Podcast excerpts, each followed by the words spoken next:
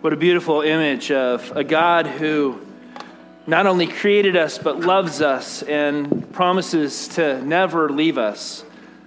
My name is Kurt. I'm one of the pastors here, and a special welcome to you if you're visiting with us this morning. We'd love to get to know you better. And one of the ways you could help us do that is if you'd be willing to fill out a Connect card in the seat back in front of you and turn that in in the lobby after the service is over. You can hand it to me or uh, to Greg or anyone else on staff. We'd love to just welcome you personally, and we have a small gift to give you just as our way of saying thanks for coming out to church this morning. Uh, but we would love to have a chance to, to greet you, and we are glad you're here. Today, we're wrapping up uh, our series called Love, Mercy, Do Justice, where we've been spending just four Sundays kind of exploring what is a, a biblical framework for us that can allow us to, to, to begin to talk about mercy and justice in our lives, in our communities, uh, as followers of Jesus, we, we feel like it's important that we at least learn how to begin having the conversation so that we can dialogue with one another, but also in the larger family that we call the church in our community, seeking to live out this calling that we've, we've received and understanding what does it mean for us to be ambassadors of peace and reconciliation, to, to love mercy and to do justice in our lives. Now, we, have said that our intention is not to promote any particular political party or political ideology. In our, in our current culture, it can be so uh, contentious having these conversations. And, and we believe that as those who are seeking to live in the, the kingdom of God, the kingdom of God really calls into submission all political ideologies and all human institutions, including the church. And our hope is here at Faith Covenant Church that we can be a people who welcome open and honest dialogue without prejudice, without pre conviction, but to really begin to just ask what does it mean for us to be better together and to grow in grace and trust as we are led by the Spirit of God, to live out the Word of God so that we can be the people of the kingdom of God in this world. That's really the heart of this series. And we're going to wrap it up today by, by looking at another characteristic of the kingdom of God that can help us to understand how mercy and justice can be unfolded into our lives. But before we uh, jump in, I just want to remind you if you weren't here with us last week, I introduced a, uh, a reading and discussion opportunity through the summer. There's three books, they're out on the uh, Welcome Center counter. And if you'd like to sign up to be a part of a group that's going to read one book a month in June, July, and August, and then gather once a month to discuss what we're reading. We'd love to invite you to join us to continue the conversation as we move forward. Because the purpose of, of, this series, we've said in four weeks, we can't really uh, do justice to this topic, right? Uh, and so we love to have this be a primer to, to begin the conversation in our community and to keep that going. I invite you to pray with me now and ask God to bless our looking into His Word as we wrap up our series this morning. Holy God, we do thank you that you are a God that loves mercy and that does justice, and that you have invited us to understand how we too can participate in your kingdom in this world as we learn how from Jesus to live out this idea of loving you and loving others well, and how those two things go hand in hand to bring your kingdom into this world, into your world. We ask that you'd bless us through your word and that you would give us a, a deep measure of confidence and joy moving forward as a faith community and as followers of Jesus to continue the conversation and to learn more how we can love mercy and do justice. We ask this in Jesus' name. Amen. Now, a quick review because I know not everybody has been able to be here uh, through the whole series, but we've looked at how Jesus came announcing the good news of the presence of the kingdom of God in this world.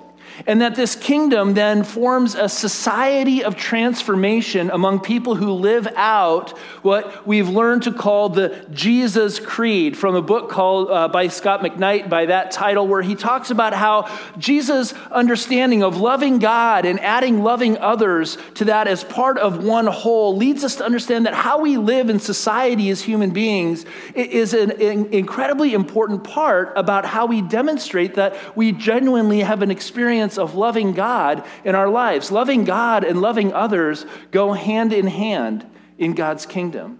We've also talked about how biblical justice is much more than uh, just a punishment or retribution, but it really is about restoring people to relationship with God and to relationship with one another. Justice is really served when people are, are actually restored to, to their dignity and their honor and to wholeness within human society.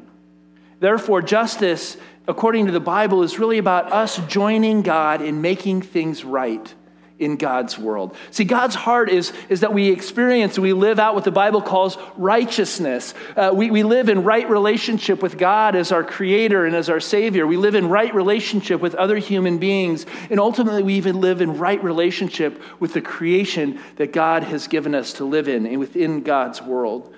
We've talked about how loving mercy is meeting the need, and doing justice is helping to solve the problem. We've also talked about how for Jesus, the kingdom of God on earth is really more of a paradox than a paradise, right? Jesus' understanding is that the kingdom of God turns the values of this world upside down, and the Jesus way of living out the Jesus creed is what fulfills the goals of biblical justice.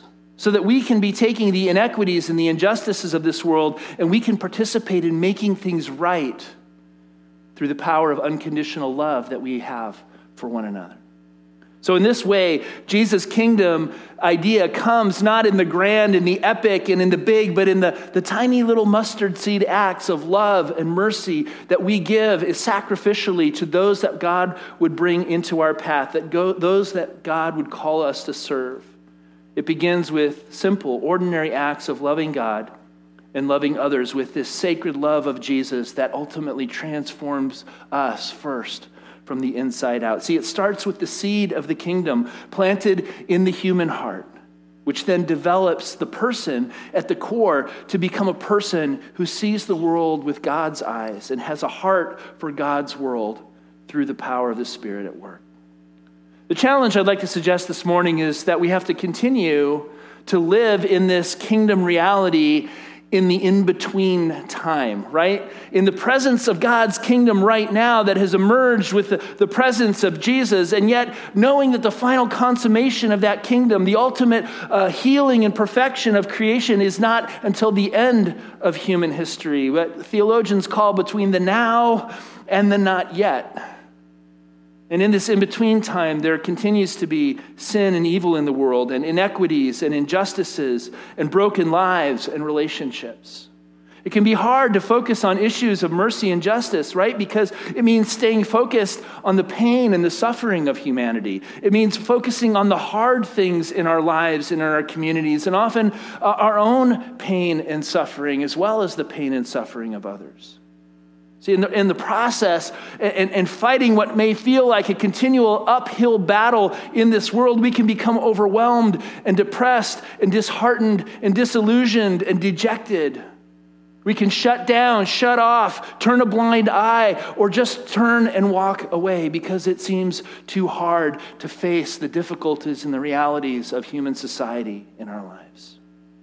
But I'd like to offer us a word of encouragement this morning. I'd like, I'd like to encourage us to, to stay the course and to keep the conversation going and to fight the good fight, to continue to love mercy and to do justice and to walk humbly with our God. Why? Because as Proverbs 21 15 tells us, when justice is done, it brings joy to the righteous but terror to evildoers. When justice is done, it brings joy to the righteous. See, there's, there's, there's a kingdom goal in this whole love, mercy, and do justice thing of, of experiencing the joy of God's kingdom in our lives. I mean, isn't that kind of what we hope for when we, we come to Christ and we say yes to Jesus and we, we join the church and we become a part of this thing called the kingdom of God? Aren't we hoping that we're going to discover a greater meaning and experience of life that somehow leads to joy and happiness and fulfillment? And what Proverbs is telling us, and what we learn from Jesus in the Bible, is that when we experience justice being done, it brings joy to our hearts. We experience the, the revelation of the kingdom of God in our midst when we get to participate in seeing justice done. And whether that's a tiny little mustard seed experience of justice or we see uh, entire systems and communities changed, joy comes as we celebrate the inbreaking of the kingdom of God in our world. Before he went to the cross, Jesus encouraged his disciples. In John 16 33, he said, I've told you these things so that you may have peace. In this world, you will have trouble. But take heart, I have overcome the world. See, in the midst of this paradoxical reality of the kingdom of God that is both now and not yet, and learning to live in the tension of that reality, Jesus is saying, don't get sidetracked by the, the difficulty and the suffering because eh, there's a joy at the other side. And if you focus on the joy, it gives you the motivation to keep at it, to keep trusting, to keep hoping, and to keep working. See, in Jesus, we see that suffering and joy are not two mutually exclusive human experiences. In fact, sometimes they go together. Jesus, for the joy that was set before him, endured the cross. McKnight, in his book, says, We are all yearning for something more in our lives. If we dig deep enough, he says, into our hearts to discover what we are yearning for the most, we will discover that we are yearning for the eternal joy that only comes from loving God and loving others. The mark of our true humanity, he says, what makes us all human is the mark of our need for God. See, what we learn from the Jesus Creed is that when we yearn for what we yearn for the most in life is found in Jesus. Jesus is the mustard seed. Jesus is the joy of the kingdom present among us. Jesus is the hope of our salvation. The more we live the Jesus Creed together, the more we discover the joy of the kingdom of God in our midst, even in the midst of difficult times and circumstances. McKnight talks about in his book how, in order to reveal that joy of the kingdom, Jesus performed some miracles that were signs the miracles that were intended to reveal something about God's activity, to, to show us something more about the kingdom of God. And the Gospel of John tells us that, that Jesus provided just such a sign at a wedding in Cana in Galilee. Remember the, the, this first miracle that Jesus performed? See, Jesus and his disciples were invited to attend this wedding in chapter 2, uh, verse 1. I think we'll have it on the screens. It says, Then he called the bridegroom aside. Um, that's verse 10. Do we have verse 1? We'll, we'll leave it there. And when we get there, we'll read that. You got it? On the third day, a wedding took place in Cana in Galilee, and Jesus' mother was there. And Jesus and his disciples had also been invited to the wedding. When the wine was gone, Jesus' mother said to him, They have no more wine. Woman, why do you involve me? Jesus replied, My hour has not yet come. His mother said to the servants, Do whatever he tells you. Now, Mother's Day, right? Mother knows best, right? Nearby stood six stone water jars, the kind used by the Jews for ceremonial washing, each holding from 20 to 30 gallons. Jesus said to the servants, Fill the jars with water. So they filled them to the brim. Then he told them, Now draw some out and take it to the master of the banquet. They did so, and the master of the banquet tasted the water that had been turned into wine. He did not realize where it had come from, though the servants who had drawn the water knew. Then he called the bridegroom aside and said, Everyone brings out the choice wine first, and then the cheaper wine after the guests have had too much to drink. But you have saved the best until now. What Jesus did here in Cana of Galilee was the first of the signs, John says, through which he revealed his glory and his disciples believed in him. I love what McKnight says in his book about this story. He says, Wine is to weddings what a tree surrounded by presents is to a family Christmas what fans are to sports contests, what a discovery is to a search. Without wine, the wedding celebration falls flat, the joy vaporizes. Without joy, a wedding is just not a wedding. You see, Jesus uh, reluctantly agrees with his mom uh, that, that, that, he will perform this miracle, and he changes the water to wine. And as the joy of the wedding returns to the wedding guests, so we are to see, John is telling us, in this sign that Jesus performed. The yearned for joy of the kingdom of God is now returned to the people of God because Jesus has brought the kingdom of God into our midst. See, this miracle reveals the joyous glory of the Son of God, who is himself the promised bridegroom that has come. The, the, Bible talks about the church being the bride and, and Jesus being the groom. This idea of a joyful wedding feast is, is the picture of the consummation of God's kingdom among us. It is the banquet feast that we will celebrate in the end of time, in history. We're all going to sit around the table and we're going to drink the wine of Christ and be filled with the joy of a celebration celebration like we're at a wedding. Jesus also calls out, I'm sorry, John also calls out that, that these vessels, these stone jars, were for ceremonial washing, right? This wasn't just any water that Jesus was using. He was using these ritual pitchers uh, uh, of holy water that was used for purification and cleansing for worship. The water in these jars were, was sacred and it was used to, to purify people and things in order to make them presentable to God, to open the door for them to be fit to be in God's presence. And Jesus transforms the water of religious ritual purity into the wine of joy that we drink in through the presence of God's Spirit. You see, the eyes of faith see through the wine, McKnight says, to its inner mystery, the way families see beyond a Christmas present's material benefits to its inner expression of love. See, purity before God, Jesus is telling us, doesn't come from water, but from drinking the wine of Christ in our lives. And note that Jesus doesn't make just a little wine, right? 20 to 30 gallons and six jars. I mean, 120 to 180 gallons of wine. And this is at the end of the party after everybody's already had a lot of wine. I mean, he is doing it in abundance. Abundant joy is a feature of God's kingdom. Not just a little bit of joy, overflowing joy, more joy than you can handle, more joy than you would expect. The kingdom of God, which is the society in which the Jesus Creed is practiced and, and lived out, is a kingdom where, where there's more than enough for all to experience the goodness and the presence of God. Jesus not only provides it, but he is himself the presence of that kingdom. All our human yearning, McKnight tells us, is ultimately a yearning for the abundance of the sort of joy that only Jesus can bring. And yet, isn't that the joy that our world is searching for and hoping for as well. You see, the Jesus Creed reveals that, that what human beings ultimately yearn for and long for is experiencing the love of God through the love of one another. The wedding wine is at the, the, the, the wedding wine, Jesus says, is at table fellowship with me. Jesus saying, Drink of it, all of you.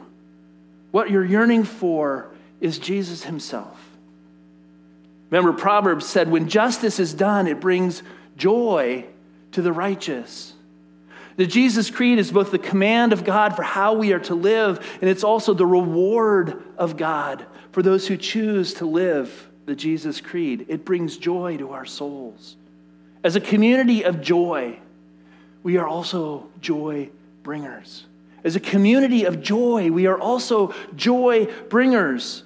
Joy, not in some artificial giddiness or even literal drunkenness on wine. It's, it's, it's an inner contentment from, that comes from knowing that, that we have an experience of the living God that we have to offer other people that allows us to transform relationships and, and people and even our society, even in the midst of our difficulties and our trials and our tribulations. If the end of all things, gives us a sign of how we can begin now, what our starting point could be and should be. And the end is about loving God and loving others in this fellowship that, that brings all human beings together and, and leads to an experience of our deepest yearnings of, of joy in our lives. Then shouldn't we learn to make fellowship with one another one of the central features of our experience of life in this world? See, it's in fellowship with one another that we begin to experience the presence of God and that eternal joy now. Now, we know this is true for our own community. I mean, we have a hard enough time staying in, in relationship with each other, right? But I think as we're learning through this series, it's also true in the larger community of faith. With people who, who don't look like us, who don't have our experience, who don't speak our own language, who may not have the same skin color that we have, that don't come from our same neighborhood, that live a different experience of life and come from a different economic status. When we allow ourselves to be separated by, by the values of this world, we, we inhibit the joy of the kingdom of God. But when we can break down those dividing walls of hostility and we can reach out across race and class and gender barriers, we can discover that there's joy that we can celebrate. And you know what happens is the world who is trying to figure this out as well looks at us and says, What are you doing that is different from us? How are you making this work? Because it's not our strength, it's not our wisdom. It's when we submit to the kingdom of God in our lives that we begin to reflect what heaven will look like now. Amen? See, we should be doing whatever we can to break down the dividing walls that, that separate us. When we get to know one another and share our lives with each other, we learn how to become advocates for one another because of our eternal perspective that God has intended us to share life together. We lend our hearts and we lend our hands and we lend our voices to speak up in the face of injustice and abuse and oppression. And joy comes in the midst of life's struggles because we are not only with one another, but we are called to be for one another. We are for our friends at school, even those awkward kids that might not be popular, fit in in the in crowd. If you're a Christian and you're at school, you're invited to stand up for those kids because that's a justice issue. You want to be for those kids. We are for all people. We don't stand with the, the popular kids and ridicule other people and create separation. We invite them into relationship relationship. And in so doing, we demonstrate the love of God in our schools and we bring the kingdom of God because it's a justice and a mercy issue that we can live into. We are for our colleagues at work uh, in climbing the corporate ladder. There, there, should be no glass ceilings for anyone. There should be no separation based on skin color, or, or, or it should all be based on how do we help one another be successful. Because as I help you be successful, then we're all more successful together. We are for our community. We're for all people in our community. As a church, we can begin to, to ask how do we plant those small mustard seeds of being not only with each other in community, but being for each other? I love a story that our uh, director of elementary ministry, Cindy Conlin, shared. She went away to the uh, Orange Conference, and, and they talked about how there's a church who, who started a, a, social media campaign that we are for our community. And, and some of the people from the church were sitting at a Starbucks, I think it was a Starbucks, a coffee shop, and it was like crazy busy, and there was just long lines, and people were getting all up in arms, and they're really, you know, laying into the barista, and, and it was just kind of ugly. And so these people saw this happening, and what they did is they went on social media and they just called, did a shout out to this barista and said, oh, so and so is doing a great job at this coffee shop. And you know what? Her boss saw it on social media and actually stepped out and, and said, Good job to the employee. It's a justice issue. It's a mercy issue, right? We see people being mistreated all the time in our own cultures. Now, you can take those small examples and then we expand those out to the, the bigger and the difficult and the challenging issues because we know that those are out there as well. See, the church is often known for what it is against. But don't you think that we should also want to be known for what we're for? If we're for our families, if we're for our community, if we're for people in, in, loving mercy and doing justice, do you think that we will have a witness and a testimony to a world that is looking for answers and is looking to how do they find their deepest longings as well? As a society of the kingdom of God, we should be for mercy. We should be for justice for everyone, for all people. We should be for others and, and, and for especially those who experience oppression, abuse, imprisonment, and lack, the very people that Jesus said God sent him to bring good news.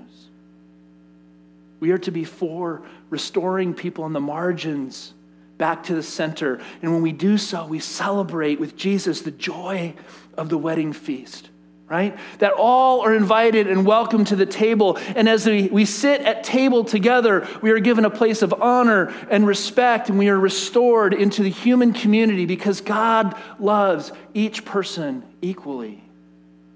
In our regional conference called the Pacific Northwest Conference of the Covenant Church, the mission statement for, for all of our churches together as a, as a church community in the Northwest is to be a mosaic of churches working interdependently together to transform lives and community. A mosaic of churches working interdependently together to transform lives and communities. Wouldn't it be interesting if we as a church became more intentional about reaching out to some of our sister churches that are just down the street and right in another neighborhood?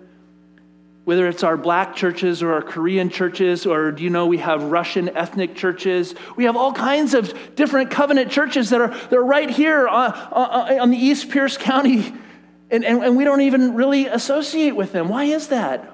Is it the enemy that has somehow allowed there to be dividing walls between us, that, that, that, we're missing out on the possibility of the experience of the joy of the kingdom? And as I say this, I mean, it's not a condemnation on you all. It, probably the responsibility is on, more on me as the pastor. You know, why have I not reached out? Why have not, I not made those connections? And so this sermon, again, is just as much for me as it is for you. How do we become a mosaic of churches or a mosaic of people who are actively working interdependently together, loving mercy and doing justice, so that we can transform more lives and transform our community? If you were here, you remember we began this series with the passage in Micah 6 8, reminding us of the biblical perspective that God expects more than just religious practice. He expects that we love mercy and do justice and walk humbly with Him. Proverbs 21 3 says, To do what is right and just is more acceptable to God than sacrifice. To do what is right and just is more acceptable to God than sacrifice. You see, in the end, we see that our image of the fulfillment of the joy of God's kingdom, our hope of heaven, leads us to begin to try and live out true fellowship in the kingdom of God with other Christians and one another today, to be with one another and to be for one another. And men and women, when we can worship together as a mosaic of people, whether it be in our church or with our sister churches or just with the community of God's people called the church, we see the, the Revelation 15 4 vision come to reality even now. Verse 4, chapter 15 Who will not fear you, Lord? And bring glory to your name. For you alone are holy. All nations will come and worship you, for your righteous acts have been revealed. You see, all nations come and worship because God's righteousness has been revealed. All things are being made right. Mercy and justice are a critical part of not only our participating in bringing the kingdom of God, but experiencing the very joy that God wants us to experience as part of the kingdom of God. In this world, you will have trouble, Jesus said, but take heart. I've overcome the world. When justice is done, it brings joy to the righteous. May that be true for you and for me this day and every day in the future as we learn to live into this together. Wow. Would you pray with me?